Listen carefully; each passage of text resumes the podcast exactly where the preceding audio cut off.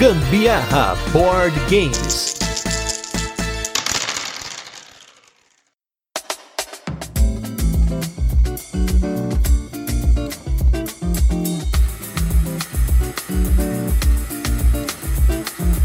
Hoje é dia de redenção, de provar que todo mundo merece uma segunda chance ou uma segunda segunda chance. Eu sou Gustavo Lopes. E eu sou a Carol Guzmão e esse é mais um episódio do Gambiarra Board Games, o seu podcast sobre jogos de tabuleiro que faz parte da família de podcasts Papo de Louco. E no episódio de hoje a gente vai falar sobre o jogo King of Tokyo. Mas antes, como de costume, a gente vai fazer aquele resuminho de como o jogo funciona, depois passaremos para as curiosidades e por fim a nossa experiência com ele. Primeiramente, queria agradecer nossos novos apoiadores aí. Márcio Gasparim, vice-campeão do campeonato de Classic do Boards and Burgers. Tirou eu, tirou a Carol e quase foi campeão, hein? Queria que ele tivesse sido campeão. Torci para ele para poder falar que a gente perdeu para o campeão. Matheus Jesus, o mestre do TI. Um abraço aí pro Matheus aí, cara que mandou bem lá no também no Boards Burgers explicando Twilight Imperium 4 para uma mesa de uma galera nova. Inclusive, mais um apoiador aqui, o Matheus Edu Virges, cuja esposa, um abraço aí pra Amanda, que venceu essa grande partida de TI 4. Então, um abraço para todos vocês. E também mais um apoiador último da semana aqui, Venâncio Assis. Um forte abraço para todos vocês que estão apoiando agora o Gambiarra Board Games. E se você não apoia o Gambiarra Board Games, não deixe de apoiar essa maluquice que é esse podcast. Semana passada teve cinco episódios. A gente postou episódio nos 45 do segundo tempo lá na casa do Diego do Boards and Burgers. Enquanto jogava, tava postando episódio para vocês, para que vocês tenham sempre um conteúdo de qualidade. Muito obrigado. Muito obrigada aos novos apoiadores aí. Márcio, quem sabe um dia serei tão craque quanto você no Clasquinho. Foi uma honra ter jogado com você. Matheus Jesus, Matheus Edu Virges e Venâncio Assis. Que legal. Muito obrigada a todos vocês aí com a gente. Parceria do Gambiarra. E nos destaques da semana, a gente jogou vários jogos nas últimas praticamente duas semanas, né? Porque não teve destaque nos episódios que nós fizemos dos jogos nacionais. E também a gente foi para o Boards and Burgers Fest, né? O Baby Fest, que aconteceu lá em Curitiba. É o maior evento que o Boards and Burgers já fez e também é o maior que eles geralmente fazem um por ano grande. E esse aí foi o maior de todos. Foi um evento de dois dias, a primeira vez aí que foi os dois dias de evento. E a gente jogou um monte de coisa, até difícil da gente falar aqui. Vou listar rapidamente os jogos, mas aí eu e a Carol, cada um vai falar de um. A gente jogou o Boom Lake, né? Um jogo do Alexander Pfister, que a gente ainda não tinha jogado, um dos únicos, além do Sky Mines, só faltava o Boom Lake, né? De jogos novos, até porque o Sky Mines é uma derivação do Mombasa, tanto que a gente brincava que o nome dele era Mombasa, mas no final virou Sky Mines. Nós jogamos também o Cascadia, o Acrópolis, o Tapestry, o Via Appia, o Pictures, o Pendulum, o Labyrinth Treasure Hunt e por fim, nós também jogamos o Looping Louie, que é um jogo, mas na verdade é uma brincadeira, um brinquedo lá. E o meu destaque, como eu falei em vários lugares que eu iria colocar esse destaque aqui, foi o Cascadia, muito mais pela partida em si do que pelo jogo em si, porque o jogo Cascadia é um jogo bem simples, abstrato, no qual você tem animais e você tem biomas, você quer juntar esses biomas e os animaizinhos para ganhar pontos de acordo com as cartas que você tem na partida. O jogo é muito simples, você pega um tile que tem lá uma pecinha de animal, você pega uma pecinha de bioma, encaixa no seu tablô pessoal ali, no, no seu tabulinho que está montando, e é isso aí, vai fazer ponto no final de acordo com os animais. Mas foi muito legal foi que a gente jogou com a filha do Tony, né, a Maria, que inclusive participou aqui do Gambiarra no episódio especial do Dia das Crianças em outubro. Ela falou com a gente que ela ia jogar Cascadia com a gente e ela jogou Cascadia com a gente. Então fica aí o desejo de ambos os lados realizados, porque foi muito legal poder jogar com ela. Ela ensinou o jogo pra gente, jogou ferozmente. Então um abraço aí mais uma vez. Esse é o terceiro abraço, eu acho que eu já mando aí pra Maria e pro Tony por essa partida partida maravilhosa. Não, a Maria foi sensacional. Eu só observando ela como ela tem uma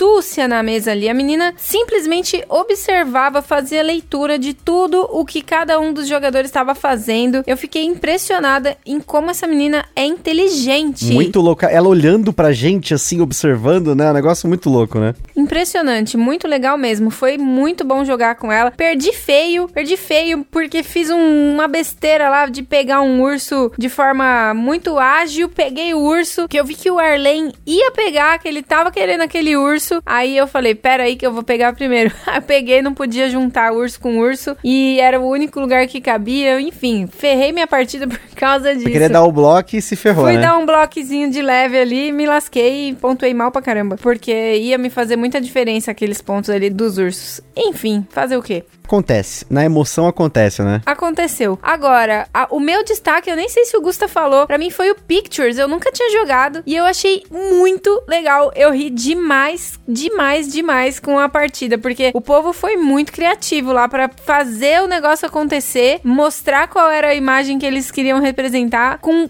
caramba, cadarço, que criativo colocar aquilo ali dentro de, um, de uma caixa de board game. Quem não lembra, eu reclamei desse jogo aqui no podcast porque ele venceu o Nova Luna lá no Spiel des Jahres de 2020. Ele foi o jogo do ano lá da Alemanha. É um jogo no qual você tem que ó, tentar representar algumas imagens que são basicamente imagens daqueles bancos de imagens que o cara baixou e colocou no jogo. E você usa um, dois cadarços, você usa pedras que o cara deve ter achado no rio, tem uns palitos, umas paradas assim que eu zoei o jogo, mas a ideia do jogo no final das contas é muito inteligente, é muito legal a forma como ele trabalha diferentes inteligências para você tentar representar as coisas que tem no jogo com essas tranqueiras que ele colocou na caixa e depois as pessoas tentarem interpretar a sua obra de arte. Isso que é a parte mais legal do jogo é você levantar da mesa e em cada uma das entre aspas obras de arte que as pessoas fizeram e ficar analisando, hum, eu acho que isso aqui, aquilo, parece até que você tá numa amostra de arte, né? Totalmente. Eu circulei a mesa ali fazendo leitura da obra de todo mundo, colocava até a mãozinha no queixo assim, parecia uma, uma crítica de arte. Foi muito legal, achei muito bom. E por último, não falei na verdade, mas a gente também jogou o Ra. É que eu tava falando só de jogos novos, né? Mas nós jogamos o Ra com o Sandro lá do Borzenburgers, a esposa dele, a Lidiane. Um abraço para ambos aí. O Sandro que sempre fez propaganda nesse jogo. Eu finalmente conheci ele. Ele já está aqui nesse podcast desde 2020. Vocês estão ouvindo a voz dele falando pra caramba. E eu finalmente consegui conhecê-lo e jogar com ele numa rara ocasião, que ele praticamente não joga, ele fica mais na organização das coisas. A gente forçou ele, amarrou ele na cadeira e jogamos com ele um rasinho e também o Via Ape, que é um jogo que ele gosta muito e já falou aqui no podcast. Então fica aí mais um destaque pra gente e destaque pra vitória da Carol, porque olha só, o pessoal tava falando que no outro evento fizeram, o Sandro fez a galera jogar lá, ele jogou acho que sete ou nove partidas, ele ganhou todas, ele arrebentou todo mundo e aí, num golpe de maestria, a Carol deu um banho em todo mundo na mesa. Foi um negócio assim avassalador. Ela fez pelo menos acho que 11 pontos na minha frente, que tinha feito mais uns 10 na frente do Sandro, tipo, foi um negócio assim, caraca, tipo, ele tomou um susto na hora que acabou a partida. Ele devia estar muito preocupado com todo o evento, segundo dia de evento. ah, não. Muitas responsabilidades, mas foi muito legal.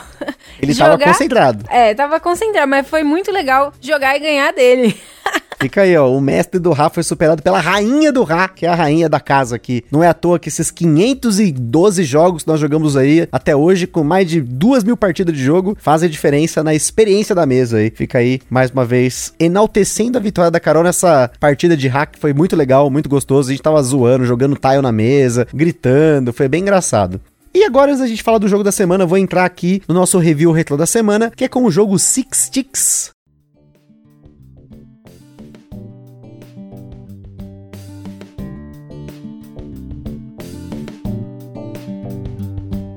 Six Sticks é um jogo publicado da Paper Games, foi o nosso episódio número 115. Ele é um jogo da linha Matchbox, que são jogos que imitam caixas de fósforo e tem palitos como componentes. Eles também são jogos que têm cartas, como também os seus componentes, e cada um tem uma dinâmica diferente. E no caso do Six Sticks, esse jogo você tem lá alguns palitinhos vermelhos, esses palitinhos são colocados na mesa e você tem que formar as imagens que você recebeu em cartas, só que você tá tentando fazer mais de uma imagem por turno, para que você faça mais pontos no jogo. Ele é um jogo que ele mexe muito com a inteligência lógica ali, de você tentar tentar fazer padrões e tudo mais. Parece até aqueles testes que você tem, né? De mova esse palito e forme um 5, faça o 5 virar 20, sabe? Essas maluquices que você vê aí na internet. Então, ele foi colocado num jogo mesmo, um jogo muito legal. A única coisa que me impede hoje de jogar é porque quando a gente joga até mesmo em dois aqui, ele é um jogo que leva um pouquinho de tempo por AP. E mesmo com AP, eu ali, nossa, vou fazer ali umas paradas top e tal, e aí eu faço as minhas jogadas. Eu sou um cara que perdeu quase todas as partidas desse jogo até hoje sem entender o porquê.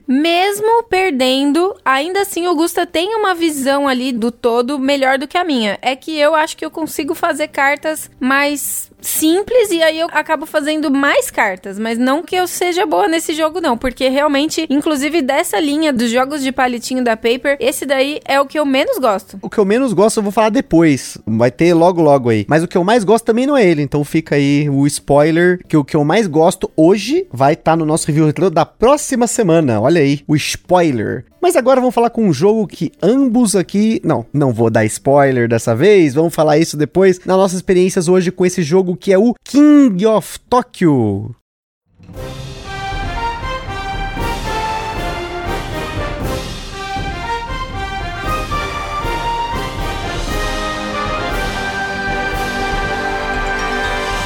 Tokyo é um jogo para 2 a 6 jogadores publicado aqui no Brasil atualmente pela Devir, com partidas que duraram em média entre 7 e 10 minutos por jogador na nossa experiência. Falando em mecânicas, no King of Tokyo nós temos as principais mecânicas aqui: rolagem de dados, a Pusher Luck, né, que seria a Force Sua Sorte, e eliminação de jogadores. E se você não conhece muito o que são essas mecânicas, não deixe de voltar aqui nos nossos episódios, porque no mês de agosto de 2022 a gente fez uma série de episódios sobre mecânicas de jogos, episódios de 5 a 10 minutos, definindo a mecânica, dando exemplos bacanas e fazendo com que você aprenda muito, trazendo conhecimento para esse podcast. Agora falando de complexidade do King of Tokyo, na nossa escala ele recebeu 2 de 10, quase 1 um de 10, mas como ele tem algumas cartinhas, algumas delas tem algum texto para você ler na hora, tem que interpretar, ele já adiciona uma pequena complexidade nesse 1 um de 10, mas o resto do jogo é basicamente 1 um de 10. Na data em que esse episódio foi gravado, o King of Tokyo está sendo vendido numa média de 280 reais, um preço que vem subindo bastante com as novas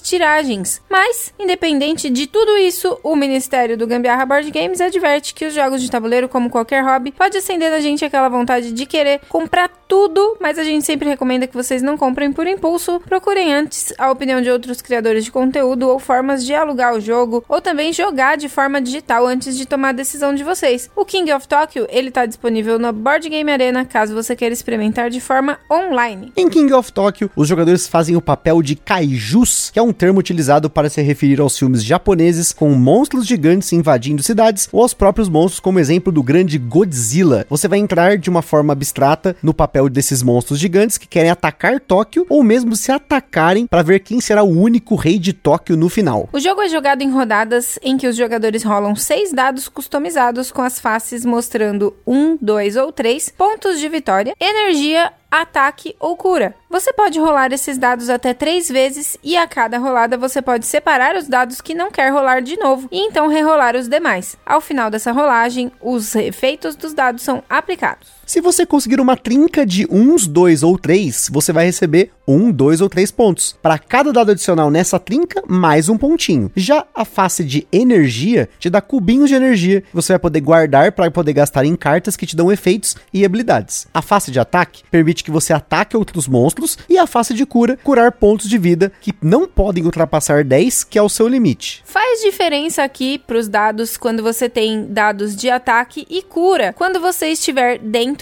ou fora de Tóquio. Estando em Tóquio, faz com que o jogador receba a cada vez que retorne a ele dois pontos, mais um ponto quando ele entra em Tóquio. Mas ele se torna alvo dos ataques de todos os jogadores que estão fora de Tóquio e não pode se curar enquanto estiver lá dentro. Em contrapartida, quando um jogador que está em Tóquio ataca, ele causa dano em todos os outros que estão fora. Somente um jogador pode estar na cidade de Tóquio e ele só pode entregar a cidade como resultado de um dano, ou seja, quando alguém ataca ele, ele pode optar por sair, deixando o lugar vago para que aquele outro jogador que o atacou possa entrar. Em cinco ou seis jogadores, a Baía de Tóquio é aberta com as mesmas regras da cidade de Tóquio, porém, caso a partida fique com quatro jogadores ou menos, caso alguém, né, seja eliminado até chegar quatro ou menos jogadores, essa baía é fechada. Isso porque os jogadores podem ser eliminados durante a partida, caso seu contador de vida chegue a zero. Por isso é importante saber quando sair de Tóquio para poder se curar. Além dos dados, existe outra forma de se curar que é com as cartas de efeito. Existem diversas cartas com efeitos variados e no fim do seu turno, se você tiver energia suficiente para pagar por essas cartas, vai poder comprá-las e usar seus efeitos a partir de então. O jogo termina caso todos os jogadores menos um seja eliminado ou um jogador atinja 20 pontos de vitória. Em ambos os casos, o jogador é declarado vencedor. Antes da gente continuar, queria comentar aqui sobre nossos parceiros em primeiro lugar, a Acessórios BG, essa empresa que faz acessórios bacanas, faz overlays, faz playmats, faz muita coisa legal para os seus jogos de tabuleiro. Não deixe de conferir o site deles www.acessoriosbg.com.br. Em segundo lugar, nós temos nosso evento que é o Board Game São Paulo, que todo último final de semana de cada mês,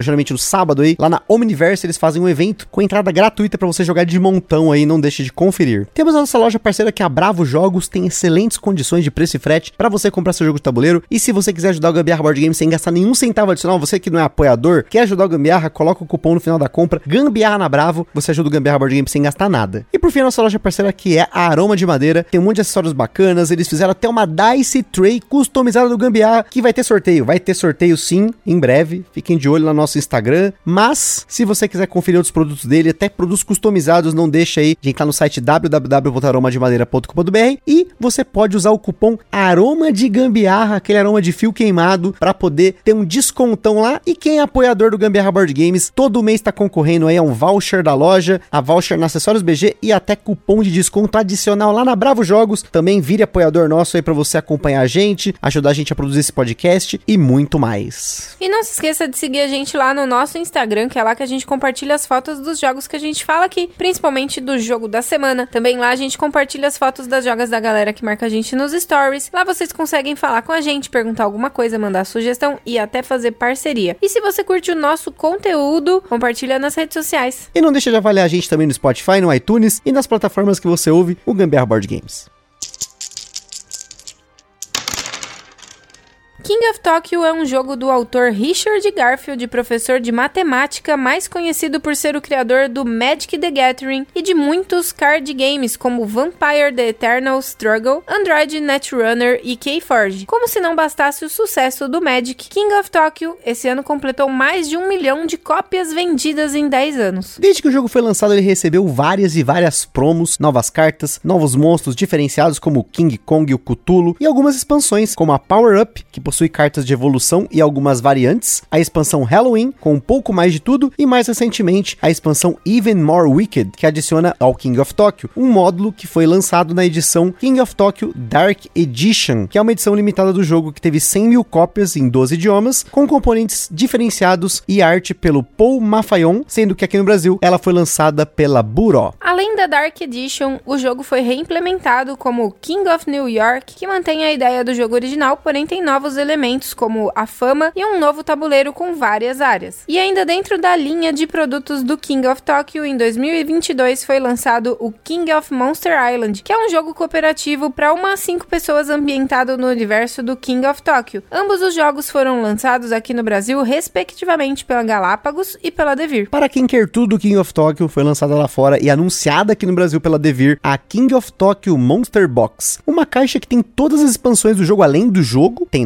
novas cartas também, tem Dice Tray exclusiva e outros itens exclusivos. Mas tem um item mais do que exclusivo que a Devir lançou para esse nosso Brasil brasileiro, que é a promo do Boitatá, foi lançada junto com essa edição do King of Tokyo e do King of Monster Island para comemorar esse marco de um milhão de cópias vendidas e essa nova parceria da Devir com a editora Ielo, que é a editora original do King of Tokyo lá fora. E como o jogo tem cartas, vocês já sabem o que tem para proteger as suas cartas aqui, que são os sleeves, né? São 66 cartas, tamanho 63,5 por 88, que é o sleeve tamanho padrão. A gente não eslivou a nossa cópia ainda, porque as cartas são só embaralhadas no setup, mas enfim, se você for eslivar, tá aí a dica para vocês. Agora falando de experiências, gente, eu não me lembro se aqui no podcast a gente já falou sobre isso, mas eu sei que eu falei em algum lugar, em algum momento, sobre a nossa primeira experiência com o King of Tokyo. Foi num corujão da Galápagos em 2000 e alguma coisa. O jogo tinha sido lançado fazia pouco tempo e fomos jogar em cinco pessoas e foi uma experiência desastrosa. Eu não sei se foi o ambiente, se foi a galera. Eu não lembro, na verdade, se tinha até uma pessoa adicional na mesa, porque eu lembro que nesse mesmo dia nós jogamos outros jogos com uma sexta pessoa, que era um cara que ficava no celular, mas eu não me lembro se ele tava jogando o King of Tokyo com a gente. Eu me lembro que o Jamaica ele tava jogando e ele estragou pra caramba a experiência para mim. Mas o King of Tokyo, eu me lembro que era a primeira vez de todo mundo ali. Eu acho que eu fui o primeiro a entrar, eu, provavelmente fui o primeiro a entrar em Tóquio. Deu duas voltas e eu morri. Eu nem deu tempo de eu jogar direito. E eu me lembro que a regra, não sei se a regra era diferente ou explicar errado, porque eu não me lembro da outra pessoa dentro da Bahia de Tóquio. Eu me lembro que eu fiquei tomando porrada sozinho e aí depois outras pessoas entraram em Tóquio na Bahia e tal. E eu fiquei olhando o jogo. Não que isso tenha sido ruim o suficiente, mas eu acho que o que estragou para mim mais a experiência foi o todo ali. Foi o ambiente, foi eu não ter gostado e também a experiência da Carol que ela pode falar por vocês aí. Não, com certeza. Aquele dia tava uma barulheira, tinha caído milkshake no meu tênis. Num lugar apertado, né? Apertadíssimo. A gente gente toda hora pausava para deixar alguém passar atrás da cadeira, enfim. Foi uma experiência realmente bem ruim mesmo, né? Eu acho que eu cheguei só na Bahia lá de Tóquio, mas não sei se eu tava jogando direito também não. Eu, eu tô tentando puxar da memória realmente. Eu acho que a gente tinha recebido regras erradas nesse dia aí. Enfim, a experiência foi péssima e aí eu não tive vontade nenhuma de jogar o jogo, nenhuma outra oportunidade que a gente teve. Só que aí, em algum lugar, eu não me lembro, em algum lugar que a gente comentou do King of Tokyo, falando, pô, vocês deviam dar uma segunda chance pro jogo. Ele é um jogo que trouxe muita gente pro hobby, um jogo que a galera sempre começa jogando, e foi aí que teve essa oportunidade da Devir aí, com esse lançamento da Devir, a gente pegar uma cópia para poder falar um pouquinho para vocês. A minha opinião hoje mudou muito com relação ao King of Tokyo, principalmente por conta de um outro jogo que a gente joga muito aqui em casa, que também tem King no nome, que é o King's Gold, que eles têm uma similaridade muito grande no que diz respeito ao sistema Yahtzee dos dados, né, de você rolar dados, separar resultados, e esses resultados podem ter alguma interação, seja negativa para um jogador ou positiva para você. E no caso do King's Gold, nós temos mais de 40 partidas desse jogo já, isso fora as que a gente não contou no BG Stats e partidas que a gente jogou em sequência que eu não coloquei aqui. Só que tem um porém que eu acho, pelo menos o King of Tokyo, eu acho que o King of Tokyo em duas pessoas fica muito forte você ficar em Tóquio, porque toda hora fica rodando ali ganhando ponto e você precisa bater muito forte para que a pessoa saia, né? E isso vai muito de sorte, vai dos dados que você joga. Então, assim, em dois jogadores, se um entrou em toque, o outro já tem que começar a bater, porque senão o ponto vai ficar rodando ali e você vai perder com certeza. Já no King's Gold é um pouco diferente, não tem como comparar a dinâmica, porque no King's Gold você pode roubar o ouro do oponente, ele pode ganhar e tudo mais. Mas o que me pegou depois é eu ter jogado ele em três pessoas e ter visto a possibilidade de jogar ele com mais gente depois e ter uma diversão melhor do que eu tive originalmente, claro, num ambiente controlado com uma cópia nossa. Não, esse negócio do amiguinho ficar ali enquanto a gente tá jogando em dois, ele ficar lá em Tóquio, isso aí é um, tipo um caça-níquel, né? Você vai ali, você tá toda hora produzindo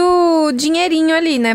Produzindo pontinho. No caso no, da máquina de caça-níquel, o dinheiro é pro cara que é o dono da máquina, né? Mas, de qualquer maneira, tem que tentar tirar o quanto antes aquele cara dali. Quanto a, a minha experiência hoje com o jogo, eu preciso dizer assim, que ele é um jogo confortável de ser jogado agora. Não é aquele jogo que. Da ansiedade de jogar. Que gera né? ansiedade negativa, igual eu tive da outra vez, assim, sabe? Foi bem angustiante aquele jogo lá. Ainda não curto muito essa mecânica de eliminação de jogador, mas fez mais sentido agora e a gente é só ficar sempre alerta, né? Se você tá com pouca vida, você tem que sair para se curar. Então você tem que estar tá sempre dosando tudo, né? Sabendo fazer as coisas no tempo certo. Mas de qualquer maneira, eu sinto que ele hoje é um jogo mais confortável de ser jogado, assim como é o King's Gold, que o Gustav fez a comparação aí para vocês, né? Eu acho que é um jogo assim, finzinho de dia, não é aquele jogo que exige muito tutano ali para poder gastar de final de dia, então é um jogo confortável. Ele é tipo um party game praticamente, se você for pensar, né? E tem uma coisa, eu tenho quase certeza que lá no evento explicaram pra gente que você só podia sair de Tóquio no seu turno, quando na verdade você sai de Tóquio quando você leva um dano, você pode optar por sair de Tóquio para dar lugar para aquele outro jogador. E isso faz muito total diferença, porque se eu tiver que esperar eu ficar tomando porrada até chegar no meu turno para poder sair, em quatro jogadores, por exemplo, fica impossível. Você vai dar uma volta ali, você vai tomar pancada que só, né? E isso é uma parada que me chamou a atenção, porque em mais gente tem mais pancadaria, né? De dois para três já foi diferente. A gente viu muito mais essa toca de porrada e sai de Tóquio, porrada e sai de Tóquio. Fica muito mais interessante o jogo. Ainda mais em quatro, porque você vai ter três pessoas batendo em um em Tóquio, né? Vai ficar agressivo o negócio. 5 já é três pessoas batendo em duas. Fica também interessante. Agora 6 já fica bastante gente na mesa. É, então, assim, eu, eu, acho que seria uma experiência muito caótica, como foi em cinco pessoas. Eu achei que já foi demais, colocando muita gente na mesa. Pior ainda se você é eliminado cedo, que aí o jogo acabou para você ali, você não vai poder fazer nada. Mas ele é um jogo relativamente rápido. O que pode, às vezes, atrasar ele é do pessoal ficar saindo e entrando de Tóquio, ganhando, né? Tentando se curar e aí não pega ponto e fica nesse tipo, nesse cheque, vamos dizer assim. Mas querendo ou não, sempre alguém tá ganhando ponto ali com alguma coisinha no jogo. Os dados vão dar ponto, as cartas vão dar ponto. Só se realmente se você der muito azar de durante a sua partida as pessoas ficarem só batendo, curando, batendo, curando, saindo não dá tempo de dar a volta. Mas ainda assim, entrou em Tóquio já é um ponto. Pelo menos um ponto vai ganhar. Agora, para chegar em 20 é complicado. E nas últimas partidas acho que ninguém ganhou por eliminação. Nós só jogamos aqui e ganhamos por pontos. A gente jogou quatro partidas do King of Tokyo recentemente e as quatro partidas terminaram por ponto. Mas é claro, a gente não jogou numa contagem maior. Eu acho que assim, a gente jogou em 5 lá atrás, talvez com as regras erradas. Pelo menos a minha memória tá tentando me pregar uma peça, não sei. E recentemente em 2 e 3 pessoas. Em duas pessoas eu não recomendaria o jogo. Em 3 já começa a ficar legal. 4, 5, sensacional. A dinâmica dele vai trazer uma experiência legal para quem tá começando. Para até o que o Carol falou, né? Pra uma experiência que você não precisa pensar muito, porque é jogar dado e escolher ali que dados você vai ficar, que dados que você vai rerolar, se você vai dar dano em quem tá em Tóquio, se você vai tentar pegar cubinhos de energia para poder comprar alguma carta, se você vai querer se curar ou então mesmo ir atrás de ponto. Você tem poucas opções, mas tem essa diversão de você jogar aqueles dados, são dados grandes, dados parrudos, né? Então é legal essa coisa de você rolar dados. Pelo menos eu acho que a gente teve uma experiência agradável dessa vez. Porém, claro, como a gente sempre fala, jogo, o jogo por si só não faz nada. São as pessoas que fazem a mesa. Então pode ser que numa outra oportunidade a gente coloque esse jogo na mesa e tenha uma experiência desagradável como foi da outra vez. Mas isso não quer dizer que isso defina o jogo, e sim que define as pessoas que tá jogando. Hoje a gente tem mais maturidade para entender isso, coisa que a gente não tinha no passado, né? Ah, sim, com certeza. Mas eu acho que essa, essa experiência, assim, é interessante, né? A gente ter. Mas ainda assim, a gente insistiu no meio dos board games. Poderia, por exemplo, uma pessoa que não é muito do meio dos boards e tal, acabar que, tipo, se frustra e, ah, não é para mim essa praia e some, só não quer saber mais de jogar nenhum tipo de jogo. Então, por isso que é, é bem importante a gente se dedicar nessa questão do passar a regra, do tentar fazer com que a experiência seja no mínimo legal pra pessoa que tá entrando, né? Pra, pra pessoa que tá experienciando o jogo. Não que o jogo vai ser bom para ela sempre, mas assim, sempre falar que existem outras oportunidades, enfim, outros jogos para serem descobertos, né? E tem que saber escolher o jogo certo muitas vezes. Às vezes a pessoa não tá no bom dia para conflito, ou ela não gosta muito de conflito, é uma pessoa mais introspectiva, ela quer uma coisa que seja mais tranquila, que não tem interação totalmente direta, seja uma interação mais indireta. Vai ter dias que você não quer jogar contra ninguém, você quer jogar só cooperativo. Então acho que isso muda. Mas uma coisa que não muda e que eu vejo assim é que o King of Talk é um jogo que tá muito duradouro no mercado, né? Já tem mais de 10 anos aí, aí com os seus 1 milhão de cópias mais vendidas. É um evergreen, né? Como a gente falou no episódio lá dos evergreens, são jogos que estão sempre vendendo. A única coisa só é que assim, se você é um cara que já é mais robista, você joga mais jogos, tal, talvez não seja um jogo para você, porque ele é um jogo extremamente simples, né? Por exemplo, os monstros não têm variedade nenhuma, só serve esteticamente, né? Pelo menos o jogo base, você não tem poderes diferentes por escolher o Mechazilla, ou escolher o gato, ou escolher o alien. É só estético. É o monstro que você põe na mesa. E esse monstro, na verdade, é mais para ter ali um componente na mesa, porque poderia nem ter aquilo ali. Se o jogo fossem só dados e um, sei lá, um tokenzinho bem simples, você coloca na mesa, ó, é, se você tem esse token, você tá em toque. Se você não tem, daria, daria para fazer um jogo até com um custo menor, mas o que ficou famoso no jogo são os componentes, ter os monstros na mesa, ter aquele tabuleiro que é um tabuleiro grande até pelo que ele representa, que é só basicamente colocar um bonequinho no meio dele, né? Então é uma coisa que, como é um jogo brinquedo, ele acaba atraindo muita gente por ter dados grandes, ter os bichos, ter os cubinhos de energia lá que você tem esses cubinhos que são translúcidos verdes, são bem bonitinhos. A estética dele chama muita atenção. Se ele fosse um card game, talvez não chamasse tanta atenção. Então eu acho que isso que trouxe, e aí é uma, um, uma especialidade do Richard Garfield, que acaba tendo aí a sina de fazer muitos produtos de sucesso, apesar de ter algumas coisas dele que ficaram aí na obscuridade, mas ele tem muitos produtos de sucesso, né? Como o próprio Magic the Gathering, que tá aí há tantos anos aí fazendo uma grana preta para ele. E o King of Tokyo é o board game dele de maior sucesso hoje. Então tem que deixar, dar o braço a torcer pro cara, apesar de eu não gostar muito dele, do, né, da, da, forma como o Magic é tocado hoje, mas é um assunto para um outro episódio. Mas ele, a gente também teve uma experiência recente também aí com um outro jogo dele, que foi o Keyforge. Então eu dei aí o braço a torcer pra gente ter essa segunda chance pro jogo. Então fica para vocês aí o relato do que a gente teve aí agora numa segunda experiência, uma segunda leva agora com mais de 500 jogos jogados. O que que mudou pra gente ter jogado King of Tokyo e ter enxergado nele um maior potencial, principalmente para poder jogar esse jogo em dias mais tranquilos, com pessoas que não jogam tanto, que queiram ali só uma experiência divertida, quer rolar dado e brincar e ah, vou te atacar e não sei o que lá, que pode fazer sentido para você. Então, por isso que a gente trouxe aqui o King of Tokyo, que é um jogo que já é muito conhecido, mas fizemos esse conteúdo especialmente aí para vocês. É isso aí, minha gente. Espero que vocês tenham curtido. Um beijo para vocês. Até a próxima. Seu pessoal, aquele forte abraço e até a próxima.